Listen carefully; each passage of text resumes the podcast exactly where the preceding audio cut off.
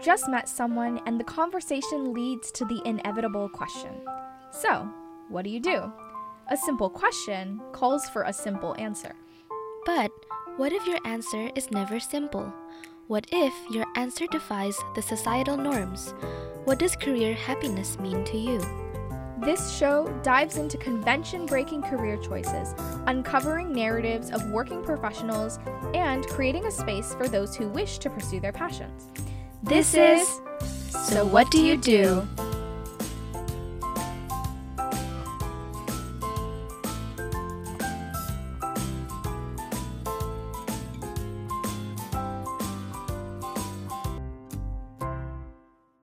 Hey guys! Welcome to So What Do You Do? Today in the studio we have Catherine Ricafort.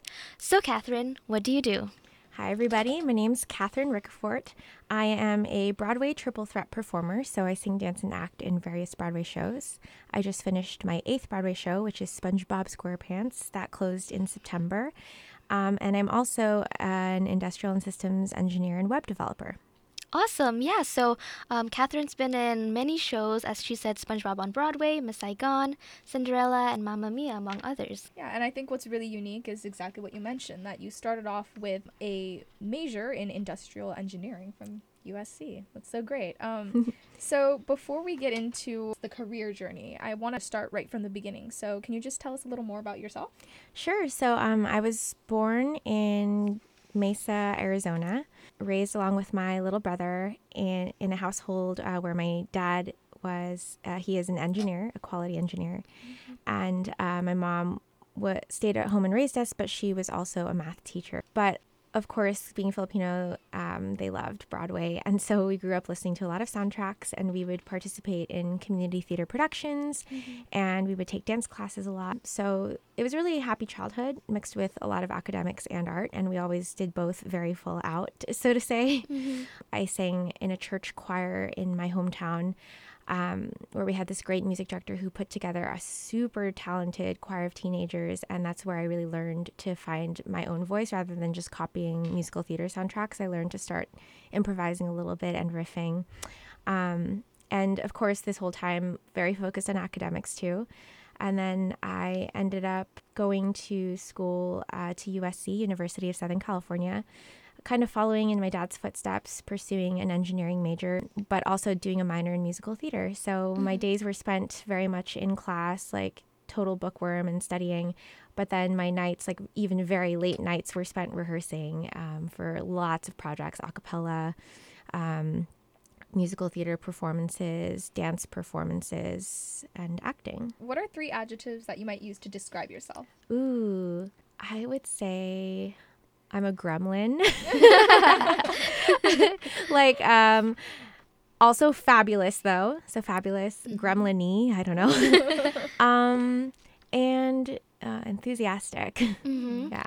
You have so many passions. Um, you have your engineering passion and your musical theater passion. Was there a point in your life where you decided that you wanted to pursue more of musical theater than engineering? Yeah, I distinctly remember. So I, I pursued engineering and musical theater pretty evenly in school, but like I always had the idea that the theater stuff, performing arts stuff was just for fun, even though I spent equal amount of time doing it. Right. I didn't think that I wanted to pursue it for a living. But the point at which I decided to actually kind of go for it was when I was close to graduating, finishing my undergrad, and I was starting to send out job applications. And I felt like as I was looking at all this paperwork for engineering jobs, like I felt something was like a little off. And I kind of felt the call and the itch to try the theater life. And I was seeing friends of mine who had gone to different schools or maybe even didn't go to school and had just moved straight to New York. Just like mm-hmm. seeing a couple of my friends from my hometown, from my dance studio, being in New York and like living this very independent life from their parents, like far away. Because you know, I went to school pretty close to home. and Yeah. My parents were still doing my laundry, so, so I, I, it seemed very romantic to me that they were brave enough to go far away and try this thing that everyone tells you not to try. Right. And also, I had done like a lot of productions and performances at school that like I had found really inspiring as an artist. That was kind of when I was like stalking my friends on Facebook and seeing their pictures in New York. I, I felt that I wanted to try it too. Mm-hmm. And it was also, it wasn't even just about the art, it was about like feeling the need to grow up and, and try something scary and to challenge myself and to like learn how to do my laundry and not depend on my parents Yeah. so much. So it was a mix of things. And also like I had done this thing, engineering, which like was supposed to guarantee me a job, but I actually graduated kind of like as the recession was like really hitting its stride. And so I didn't land an engineering job right away. And I was like, what is this? I did everything I was supposed to do. This is supposed to be the guaranteed path. If this isn't working out, I mean, I might as well try something even harder, I guess. Yeah. So, um, it was uh, it was like a lot of things kind of lined up for me to go to New York and start pursuing musical theater. Right. That's so cool. But what was the transition like? Yeah, so it's definitely different. I mean, my mom was wonderful and she helped me out a lot because I didn't know anybody in New York, but she actually had um, a very good friend from when she used to live in the Philippines who had performed in the original production of Miss Saigon in London. Oh, wow. His name's Bobby Martino. He's basically my uncle, even though we're not blood related. And he was living in New York. And so she kind of hit him up and like asked questions about like, hey, if my daughter's interested in trying performing in New York, like how would she start? So he gave us a bunch of pointers on how to get started. And he also ended up like helping show me around when I ended up coming to New York because again, like none of my friends were there yet. Mm-hmm. But yeah, it was very scary because if you are a performer and you are you don't have an agent to represent you and like basically like procure appointments for you, you just have to go and crash these open auditions, meaning you're not guaranteed a time slot to be seen. So it's a lot of like waking up really early in the morning. So I would, you know, I was like staying on friends' couches and then I would wake up at like five in the morning to go get in line by like 6.15 a.m. and just like mm-hmm. eat breakfast in line as everyone's like lining up for these auditions. And then I might even end up waiting around the whole day until close to 5 p.m. just to find out that like we're not uh-huh. going to get seen. And there was a lot of that. So it was a lot of like playing the lottery and spending a lot of time in line. Mm-hmm. So yeah, it was different. And then auditioning and interviewing, like you're both of those, you're trying to prove that you're right for the job. But like in the performing arts world, you just like picture if you've ever seen the movie Fame, it's like literally there's like a waiting room with like a bunch of dancers or people singing and warming up, and it's all very intimidating. Like Yeah. everyone looks so flexible and so fit, and their voice sounds really good. And I'm just like, oh, like I just moved here, like I have no friends, like this is really scary. But what I found um, contrary to what I expected, was that actors in New York are really warm and nice and helpful. So I would just make a lot of friends waiting in line all day. People would give me tips as to, like, you know, um, their experiences having auditioned in the past. So I- it was actually like really fun for me. And actually, I, I wasn't even brave enough to move to New York solely for the purpose of pursuing theater. I was still working on my master's at the time in engineering management. And it was my mom who suggested that like I just take those classes online because this was one of the first years that um, USC was offering master's cl- classes that you could take remotely and still get the full master's degree. So I was like working on that and studying while waiting around in these auditions Wow. and then, you know, still pursuing this performing arts stuff. So mm-hmm. I was like kind of doing my own like create your own study abroad. Wow. That's awesome. I know you mentioned that there was a lot of family and friends who were supportive of you Mm-hmm. in this transition, but did you ever feel some sort of societal pressure in the environments that you grew up in? Because uh, for me personally, growing up in the Silicon Valley, Mhm. um, there was a huge push towards being a STEM major or Mm. going into entrepreneurship or becoming a CEO of like a tech startup company. Yeah. So, did you feel any of that in your specific environment? Um, you know, I actually thought that my parents were really fair about it, and I would probably do the same thing for my kids, which was when I was choosing my college major, and they asked me many times, like, what do you want to do? And I never was super sold on doing musical theater. Like, I didn't really want to do it until I was finishing up college. And so what they said was, okay, so if you're going to an expensive school where it's a private school and there's not a ton of financial aid, we are going to ask that you need to major in something that tends to be more like uh, economically stable, financially stable for you. Um, if you go to like a UC school, because we're California residents, where you're going to get a lot of money, then you're totally welcome to major in like musical theater. So I thought that was really fair because like they weren't stopping me from one or the other. But like at that time, all I really knew was that I just wanted to go to USC. Like I didn't really care what major. So in that case, that's why I did like um, my major in engineering my minor in theater. Mostly, I just knew I wanted to choose a school that was good at many things. USC was all about Renaissance scholars, and I definitely identify with that. Like, I like to do a lot of different things and to go back and forth between the arts and the sciences. So, luckily, not too much pressure um, from my parents.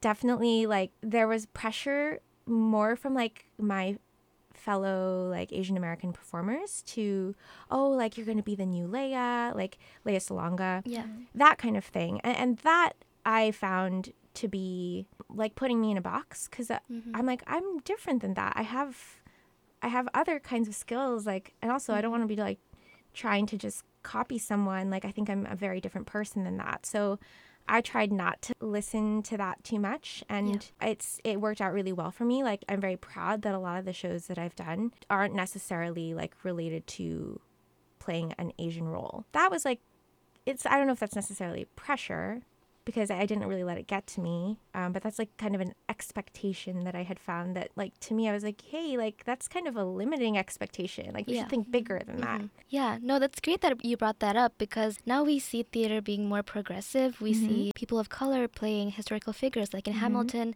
and you were in the show Allegiance, which was Mhm. about the Japanese American internment during World War II. So for me personally, I also grew up loving Miss Saigon and watching Lea Salonga. Mhm. Was there a point where you thought there aren't enough Asians being represented on stage? Well, certainly, I mean, Lea Salonga was definitely my idol growing up, and she still is. And Mhm. you mentioned um, that I got to work on Allegiance on Broadway, and one of the coolest parts of that was getting to work with Lea and actually like become her friend and like because I st- definitely started that show rehearsals for that show like not being able to talk to her um, but I finally got over it. We got to be friends. So actually, like she was definitely like a big figure for me growing up, and seeing that she had done not just Miss Saigon but also like Les Mis Mhm. was really cool. Yes. Um, so that I actually like now thinking back on it, it definitely like inspired me as a kid to know that I could do it too. Mhm. But I didn't really like notice too much like the lack of representation of Asian Americans or Asians on stage. Not really like until I got to New York and was hearing the perspective of other actors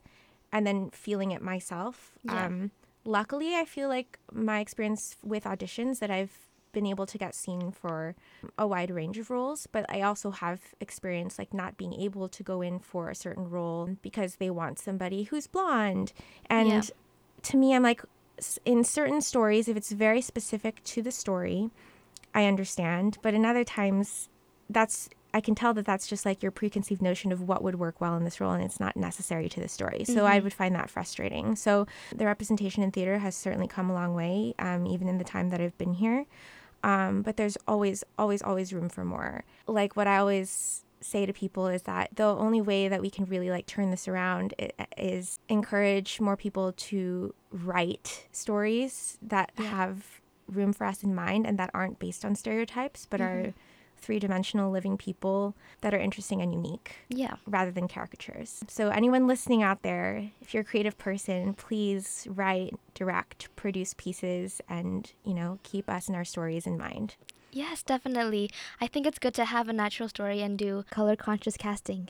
And as you mentioned, in the theater industry, there's a lot of sense of rejection, Mm-hmm. and not necessarily because of your skill or talent, but because of the roles that just don't fit you. Mm-hmm. So, what kind of people do you think would fit well in this industry? Yeah, Mhm. uh, you need to be able to take so much rejection. It is Mhm. rejection up, down, left, right, all around. And it hurts. Even if I've gotten used to this at this point, um, it, it's really tough. And so you have to be resilient. Like my uncle, Bobby Martino, warned me Mhm. before I came here. It's like 99 no's to one yes. Which is actually, I should look back and like do a spreadsheet on this, but it certainly feels that way. And sometimes it feels even worse. Like for me, I actually like the rejection really hurts. Um, and if, it, if I was only pursuing musical theater, rejection hurts like 10 times more. But I have found that like my own unique solution to handling that is having another simultaneous career that I'm pursuing.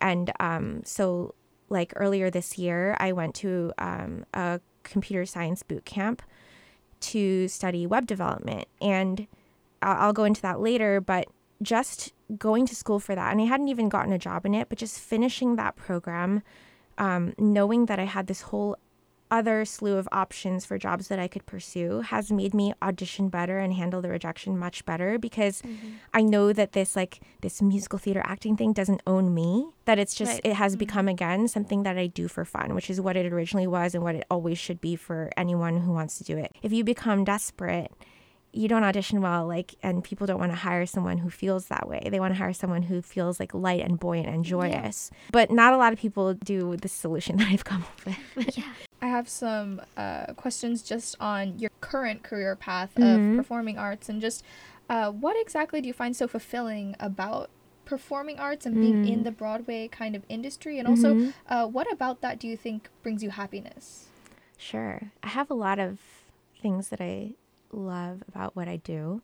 I think my number one favorite thing that I discovered as I started doing more shows, and there are different kinds of shows, but my most favorite thing is um, making people laugh. So I have found that comedy is like really my jam that I enjoy doing the most, and it makes me so happy when I land a line just right and I make a whole room of people laugh, and it just feels so good. Another one that I've learned, the thing that I've really loved is being a part of brand new shows. So getting to be in the room with the people who are writing the piece that you're working on and getting to influence like how this character is portrayed like those are my favorite experiences because it's when i truly feel like an artist and like i'm helping to create art. And also just like as a theater geek i'm like oh my gosh like Mm-hmm. i'm talking to jason robert brown. I used to listen to your albums like all the cool. time. Yeah. yeah so so for me like one of my favorite shows i did on broadway was honeymoon in vegas. It was my third broadway show but my first one where i was part of the original cast.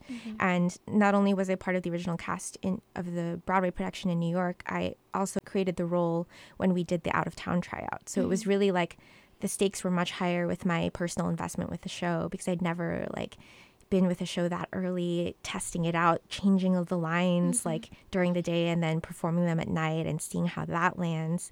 Um, and contributing my ideas to choreography and staging like that was really cool. And to know that like there's no one before me that's done this. I mean it was based on a movie but the actor who played my role is pat morita who couldn't be you know like more different Yeah. than me in terms of like age and gender. Um, so the role was very different. So this really felt like mine.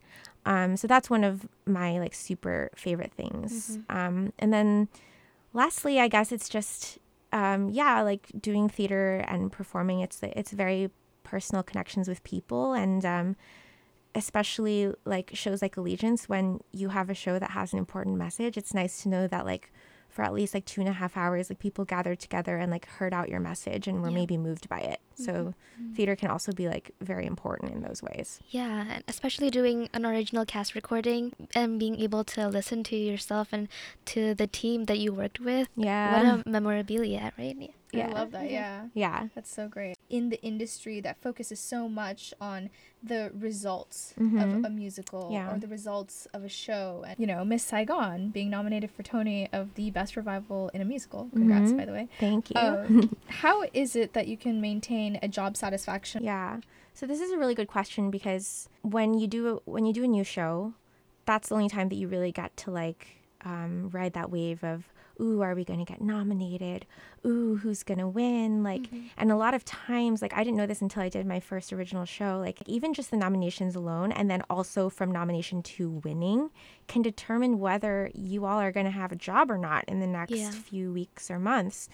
And so, like, for example, what happened with us, like, so my first original show, Honeymoon in Vegas, we opened in December. The nominations don't come out till I think April or something. So we had to, like, we were hanging on by a thread. We weren't selling that well, but we kept ask you know finding producers to put more money in and put more money in just to keep us going at least until nominations mm-hmm. we didn't even make it to nominations we closed the week before nominations came out and it was such a heartbreaker because then it's kind of like oh well they'll not nominate us really because we're already closed what's the point um, and so that was like a really rough ride for me to see for the first time um, during that show and then when the nominations came out I mean, I knew we were already closed, but I thought we would at least get one nomination, right? Especially for hopefully at least music for the compositions by Jason Robert Brown. Um, and we didn't get nominated for anything. And I just remember, so I'd already been like unemployed for a week, like crying my heart out. I was like so hurt that, you know, we'd all lost our jobs a week before. Um, and I felt so angry. Like I, I'd known that, like, of course, these things are not like nothing's a real competition, you know. Um, of course, it's always like rigged to some extent based on um, hobnobbing, and it's like a lot of different factors. Yeah. But it it's still like really, really hurt. Um, and I was just like so angry at like I don't know the entire musical theater world that on that day literally I was like okay like I'm gonna go back to engineering for a while. Like this is too much for me. And I like mm-hmm. posted it on Facebook to put it out there to hold myself like accountable to this decision. And it like drove me to get a job at a startup. I worked at Homepolish for a few months and I just like walked away from theater for a while. Mm-hmm. And I kind of like at least like didn't see like anyone in the theater community much for a while because I just Yeah. like was so hurt by this experience.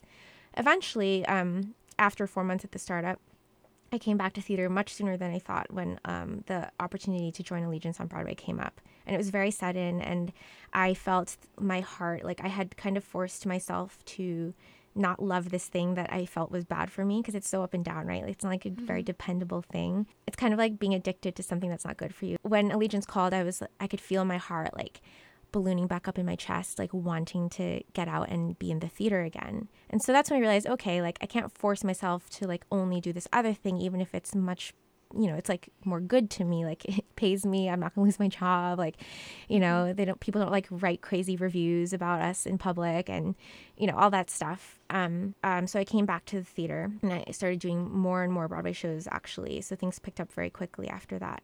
And so what I learned was that like you have to let that stuff just like roll off of you. So I did four more like new Broadway productions after that. And this time I noticed I was a very different person when the award season's um, announcements would come out. And I saw that a lot of other people in the cast were more like how I had handled it the first time. And this time I could be the person that was like, you know what, guys, like what matters most is like the connection that we're making with the people in this room right now who are coming, who've paid a lot of money to come see the show because they're excited about what the story we have to tell.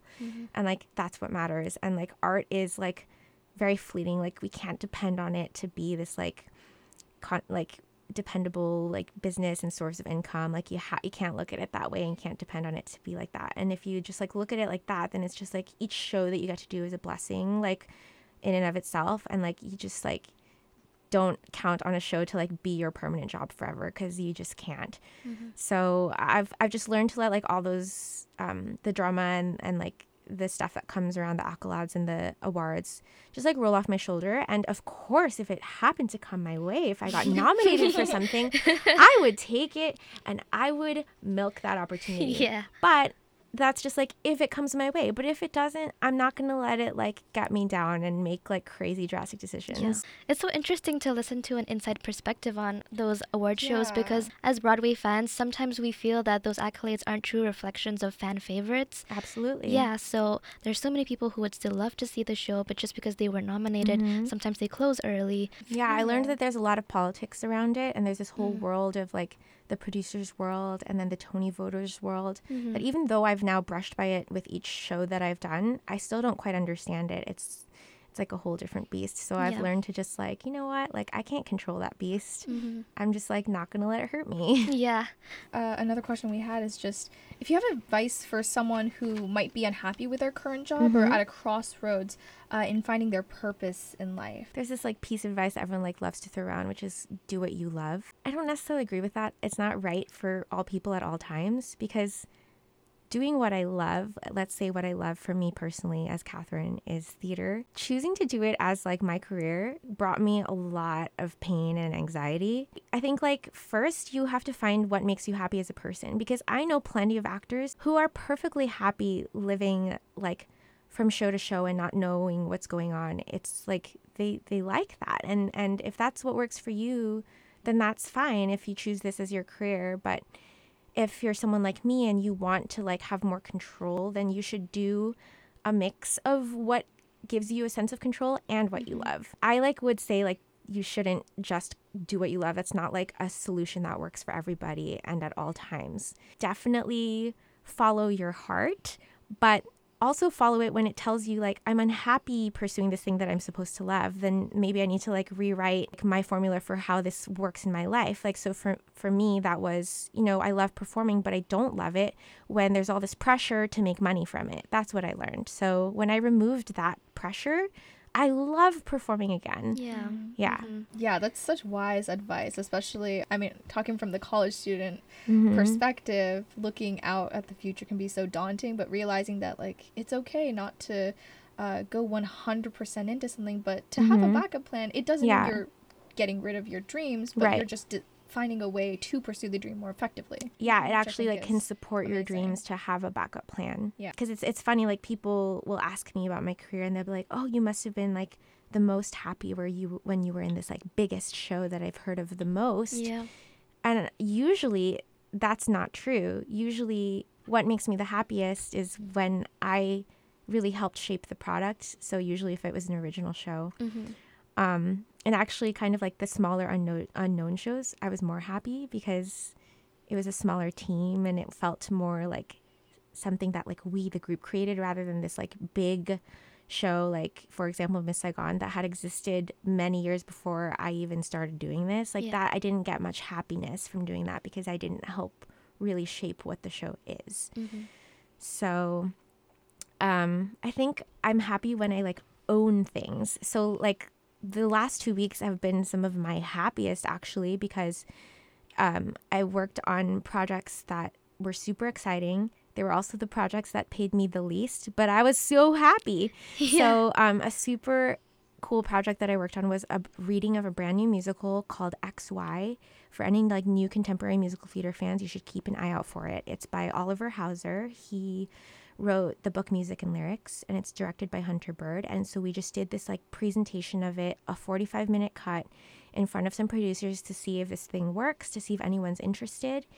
And we were kind of like the unknown ones at presenting at this festival. And we made a huge impact on people. And I was really happy. And I played like a really great role. Um I um am the love interest and I got to like make people laugh and cry and it was just like so it made me feel so good to like make a group of people feel all these feelings. Um so that was one project that made me really happy. And again, super small scale, only a small room of people saw it, but that made me even happier than some of like the biggest Broadway shows that I've done.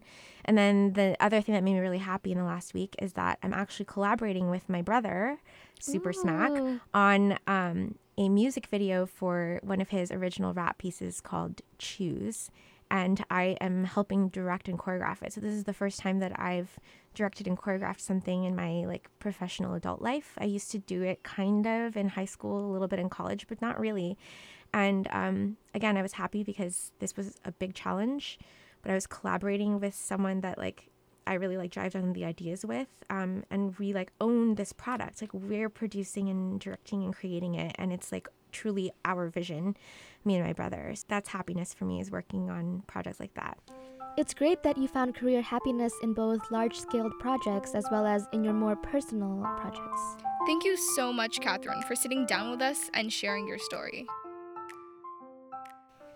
So now it's time for the debrief, where we discuss our own perspectives on the interview and apply some of our own experiences and background to the conversation. How incredible was that? Catherine's so inspiring. It was really great. I love talking with her. Yeah, I can't even fathom juggling between two careers that are of extreme opposing spectrums. It's so cool because when I first moved to New York for NYU, the first show I watched on Broadway was Miss Saigon. No way.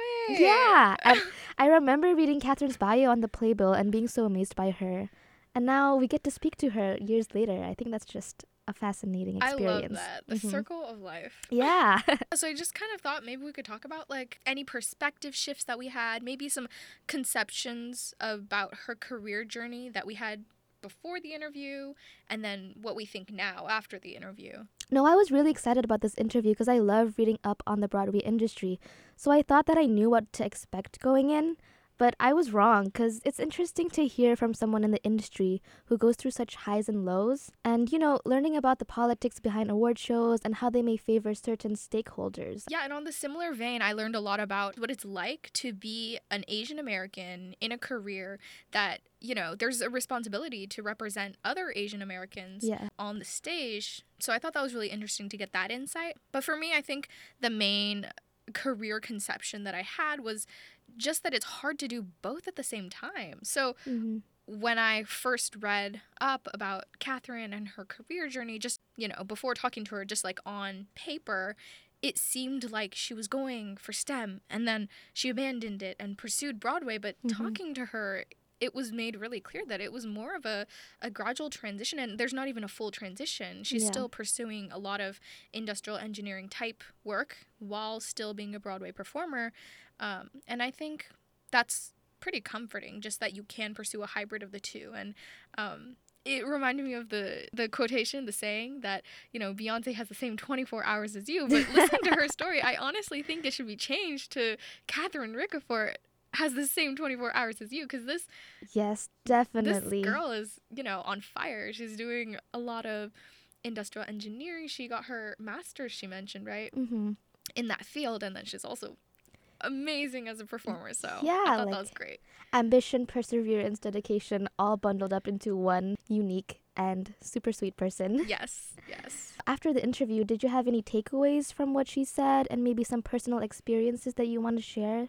Definitely. I think one of the most important takeaways I got was uh, the wisdom, where Catherine just talked about how you shouldn't just do what you love, but you should find what makes you happy and also have an understanding that you need to support your dreams in an effective way, which Yeah. maybe means taking on a job that gives you financial stability or taking on a job that gives you some sort of career stability. Because sometimes pursuing your dreams can be risky and dangerous. And I think the common conception in society is do what you love at all costs, follow Yeah. your dreams no matter what. Mm-hmm. But I personally always found that to be so much more scary and daunting Yeah. than having some sort of backup plan. And I feel like it's frowned upon to have a backup plan because that means that you don't believe in your dream 100%. But you can believe in a dream, pursue the dream, but still have some sort of effective way to do that. And I think she talks a lot about how um, having industrial engineering as a career has given her stability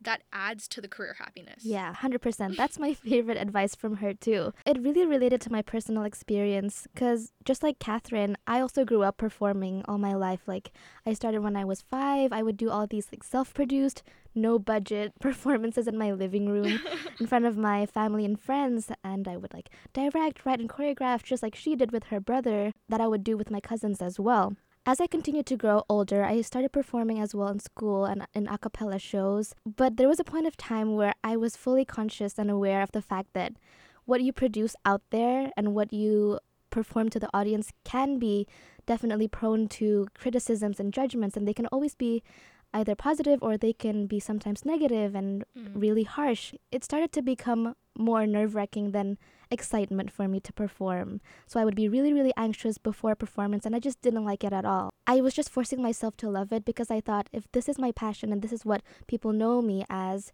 if I just threw all of it away, because I've grown up doing it all my life, I felt that I would lose my identity and somehow like the dreams that I didn't want to achieve anymore that I had when I was a kid, it would be like I failed and I Mhm. didn't succeed in terms of that performing arts aspect. But after hearing Catherine saying that you need to consider your mental well being and your happiness over your career, I thought that that was really, really inspiring because it just shows that you can be competent in other avenues. And that's why I chose media and communications because I feel like I can still be in that entertainment business aspect, but have some sort of control over my fate. And, you know, provide these roles for other people who may need voices, like, as she said, the Asian community, instead of waiting for roles to be provided for me. Yeah, that's great. I think definitely the aspect of taking away the pressure just because you're finding your career happiness on your own terms Mhm. is so important. And I'm so glad that that message like resonated with you, um, especially coming from a performance background. Yeah, thank you. And I just want to acknowledge that all those stage actors out there are killing it. It's not an easy task to be performing live every single night. And, you know, this goes to show that some people do thrive on the adrenaline and the nerves to excel in their careers. But I found out that I was not that type of person, and I want to thank Catherine for reassuring me that it's completely okay to diverge from your initial plan in life. And I think it goes to show the same for you too, right? Yeah, I think that's so great. I think your response to, you know, all the takeaways and the wisdom from Catherine's interview just goes to show how much um, the podcast really impacts your life and my life, as well as hopefully everyone who's listening. Yeah, that's great. Also, for all the listeners in the United States, the live filming of Catherine's Broadway show Allegiance is hitting the big screen in theaters across the nation on December 11th. Inspired by true events, Allegiance is the story of the Kimura family whose lives are upended when they and 100,000 other Japanese Americans are forced to leave their homes following the events of Pearl Harbor. Make sure to get your tickets to watch this incredibly moving musical starring Catherine Ricafort, Lea Salonga, and George Takei. Here's a sneak peek at Allegiance on Broadway.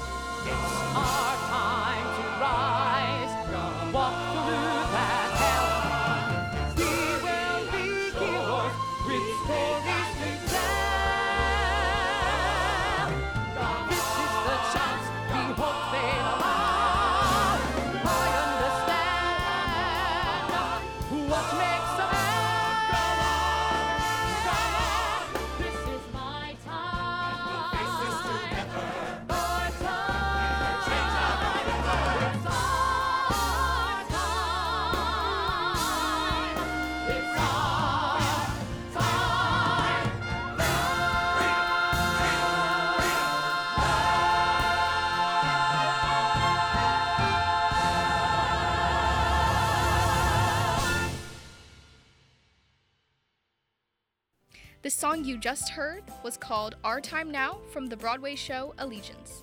If you want to find out more about Catherine, check her out on catherinericafort.com or on Instagram at catricafort. If you want to find out more about this program, check us out on WNYU.org or on our Instagram at SWDYD Podcast. If you want to get to know us more, follow us on Instagram at Arnell Ariana and at It's Just Joanna. Thanks so much for tuning into So What Do You Do? I'm Joanna Yamakami. And I'm Arnell Ariana. Join us again next week for another episode.